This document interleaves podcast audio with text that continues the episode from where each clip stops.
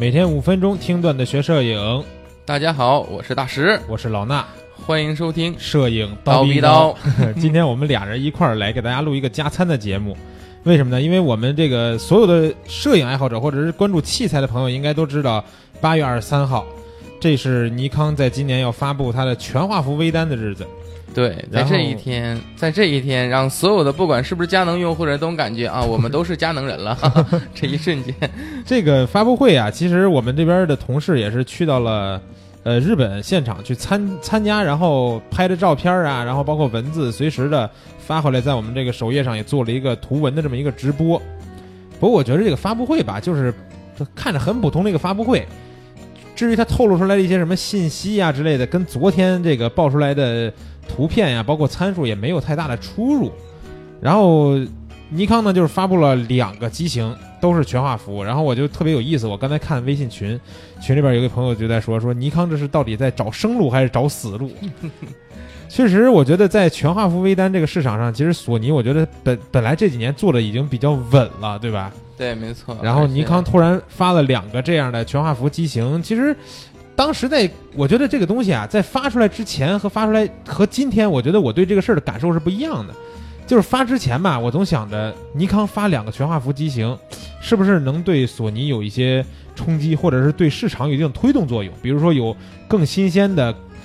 多厉害、多厉害的一些东西融入到它这个机型里边。但是当发布以后，我感觉还还并没有，都还都还是那么回事儿。就我感觉发了两个，好像看上去跟索尼的 A 7 M 三和 A 7 R 三差不太多的机型，反而卖的还贵一些。啊，对，而且你其实能明显看出来它对一些参数的设置，嗯特别像那个 Z 六，你能标准看出来它就是在怼那个 M 三的，就是为了这个事情而诞生的这种感觉。嗯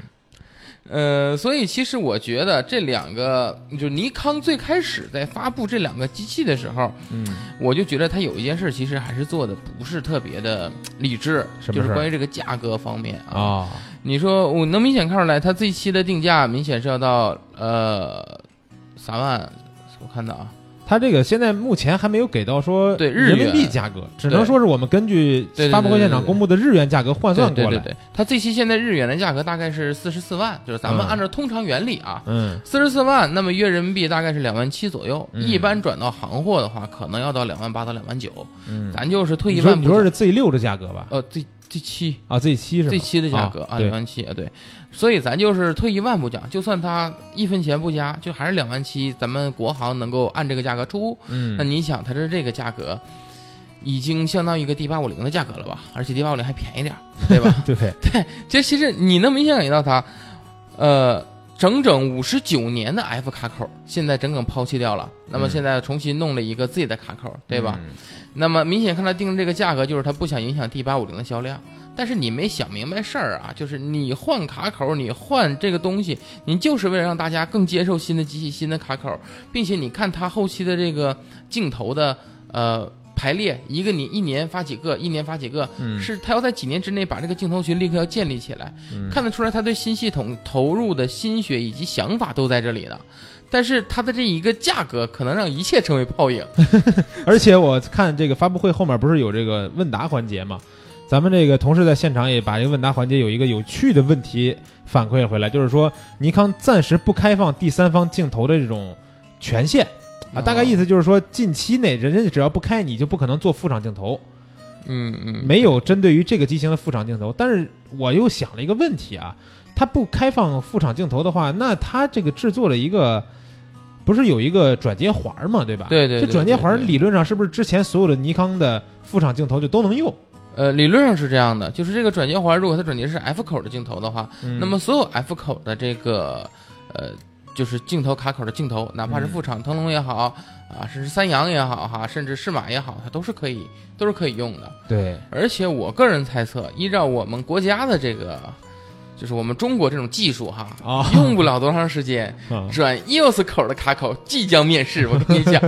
对，应该是，应该是。我觉得就是在这块儿，还是先把这个，我觉得两个机器的大概的一个关键的参数跟大家说一下吧，因为可能有些朋友在听这个节目的时候还没有看到相关的新闻之类的。那尼康发的是 Z 六和 Z 七两款全画幅的微单机型啊，不能说微单是严谨一点说无反相机机型，对吧？这两个相机呢，分别是就是 Z 六和 Z 七啊，我都是从 Z 六到 Z Z Z Z 七说，这个像素呢分别是两千四百五十万和四千五百七十五万，其实就跟索尼的 A7M 三和 A7R 三差不多那种感觉。对，它就是这个感觉，就是这个定位，它的定位其实原型机你可以看成是 D 七五零和 D 八五零，嗯，只不过是这个 Z 六是对 D 七五零的一个参数的升级而已，你可以这样去嗯看它们的定位。然后既然换到了这种无反相机嘛，然后对焦点数也是有大幅的增加，Z 六 Z 七分别是二百七十三点和四百九十三点对焦点，然后其他的我觉得就没有什么比较独特的一些这个，或者说对于之前的这个单反有特别的升级了。那当然，连拍性能还是稍微有点区别，Z 六是十二张呃每秒，然后 Z 七呢是九张每秒，因为 Z 六的话像素稍微低一些，连拍速度自然就会快一点。其他的我就没有发现，比如说有什么特别实质性的这种改观了。当然，这个在现现场发布会的时候也说了一点，就是说这是尼康第一次把五轴防抖用在他们的机身上。对这个五轴防抖，我觉得还是算是一个突破了，尽管这是还是索尼玩了很多年的东西哈。嗯但是对于你无论是对于佳能来说，还是尼康来说，这已经算是一个突破了。因为，你像有很多的镜头方面，它的光学设计嗯是决定了这颗镜头不能装上防抖的。嗯就是你像我们有很多的标头是，如果你用双高斯的话，它是做不成高那个防抖的。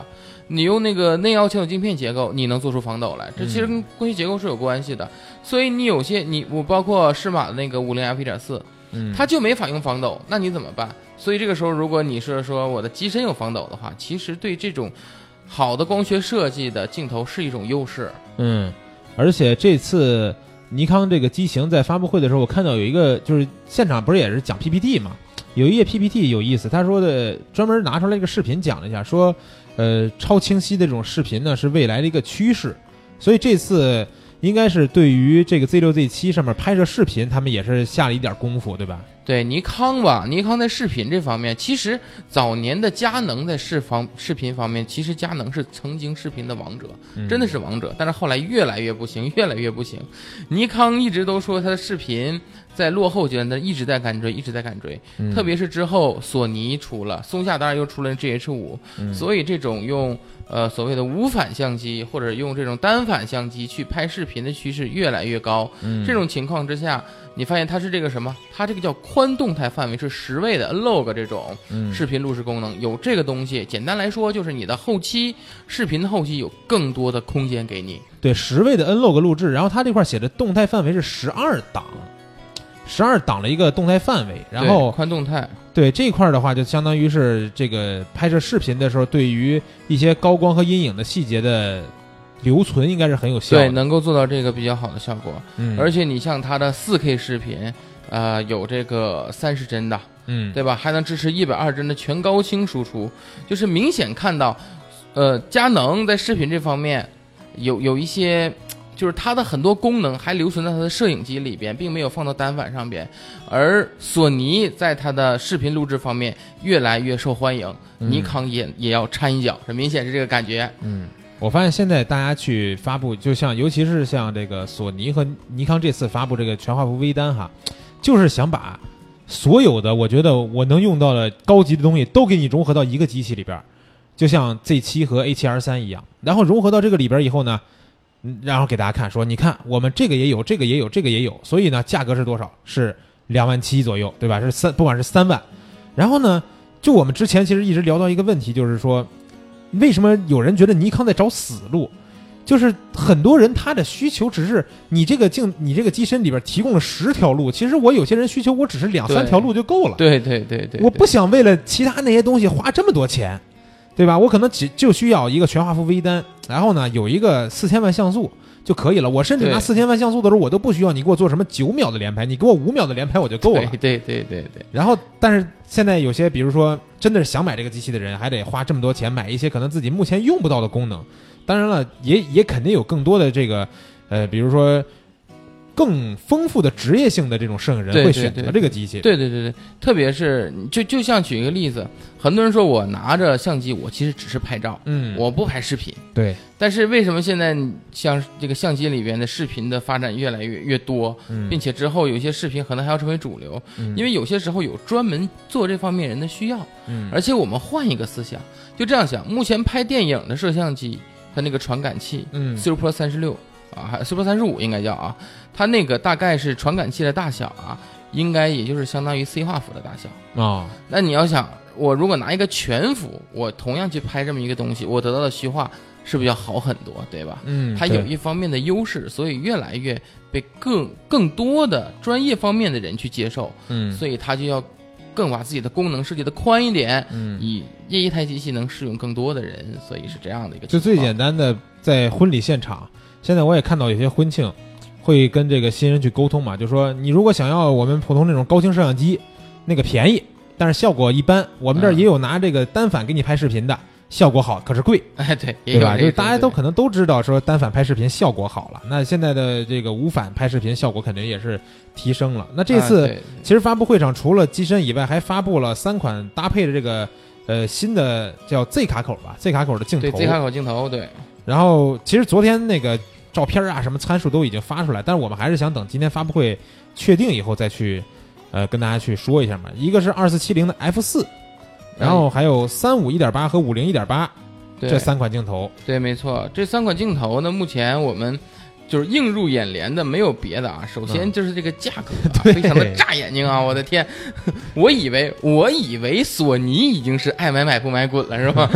现在尼康也进入这个阵列了，我看。嗯你想嘛，它的那个现在目前还只有日元价格啊，但是我们要按照通常的经验来看，嗯，所有这些日元价格，如果到行货之后，一定是只多不少的。对，肯咱定。就是先按照正常来说，就是它这二四七零 F 四已经达到八千四百六十元，转换成人民币之后的价格啊嗯啊！你这个价格，你你想想哈，这个这这大三元的价格了，对不对？那个我们想想，这三五 F 一点八还只有一点八光圈，也要七千零六十五。嗯，关键那五零 F 一点八，我跟你说，最逆天的就是这个。对，五零 F 一点八要五千一百七十五。对，你会相信吗？原来你花 五百块钱买一个小痰盂儿，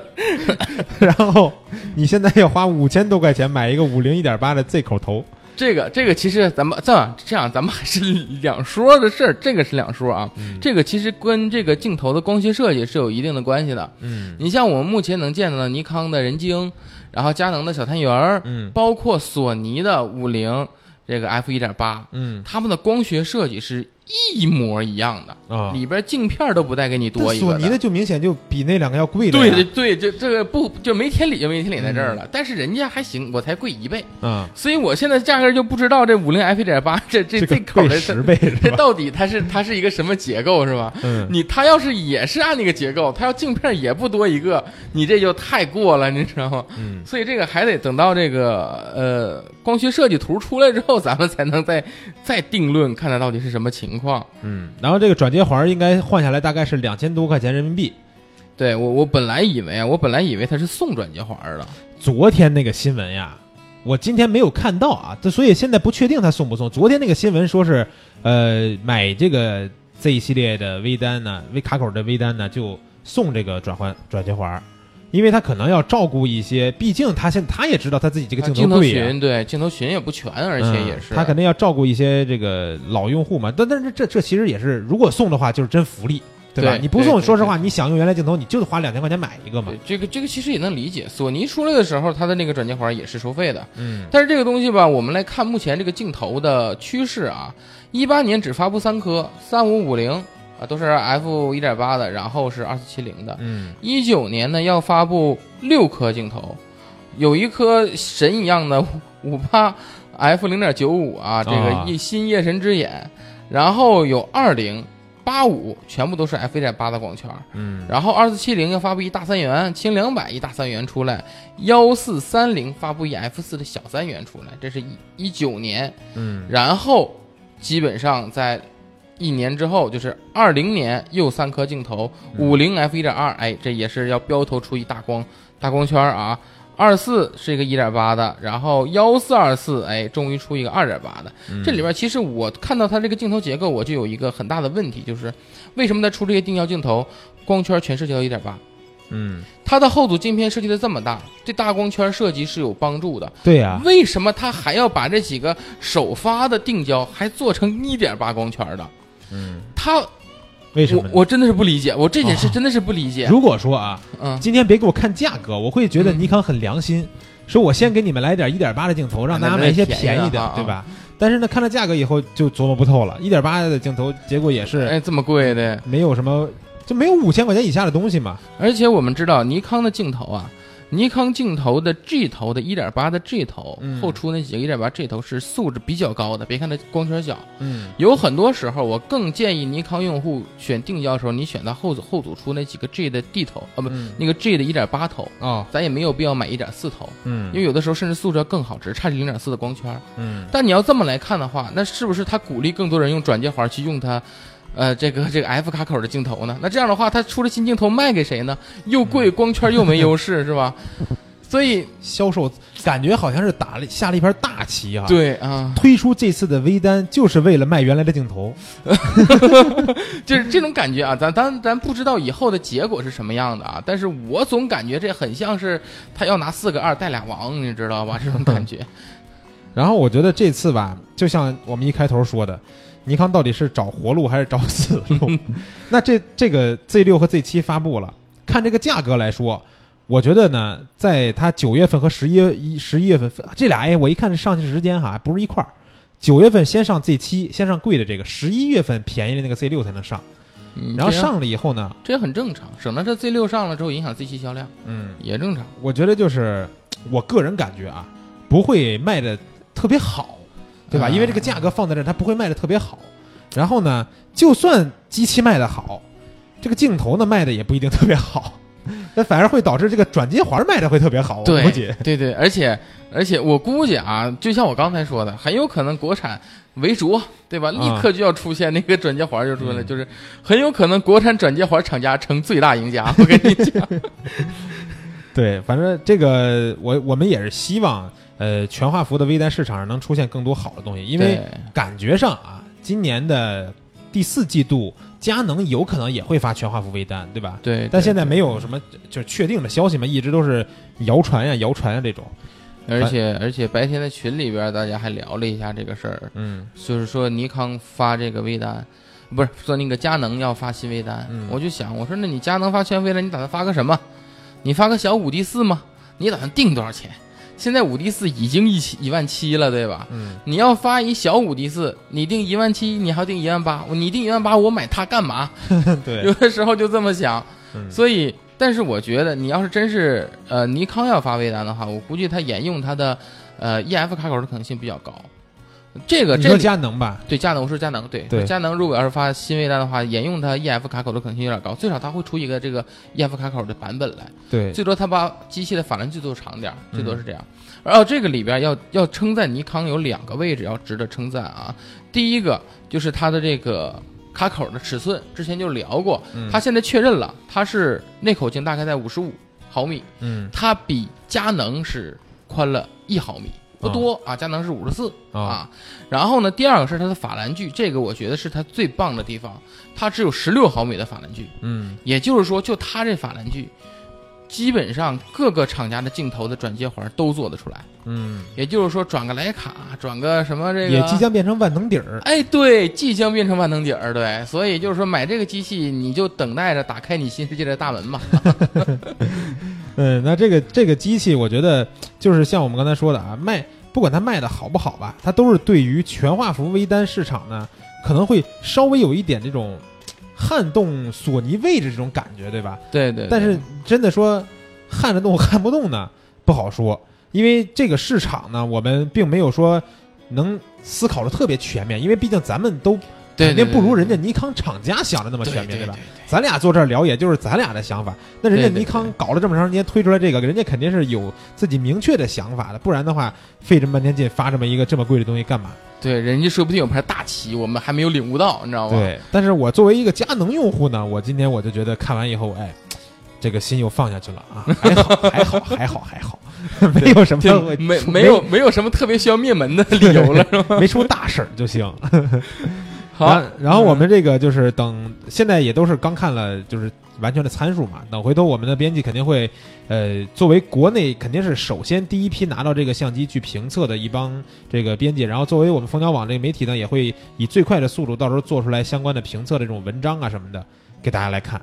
不过我们这个同事们如果到时候把这个 Z 六 Z 七拿回来评测的时候呢，大石老师也可以拿起来先把玩一下，对吧？嗯，对对。到时候我们在刀逼刀里边可以给大家去说更多上手的一些体验。对，而且他说他有各种人体工程学设计，那这个到底是不是真的合乎手感？这个还是还真的得是，还是真的是上手才知道，你知道吗？嗯人体工程学，我跟你说，那天我在淘宝上看一个键盘，二十块钱键鼠套装也写的人体工程学，都这么说。到时候拿到真机再说吧。那今天的节目咱们就先聊到这儿，然后明儿早上七点不见不散。不见不散。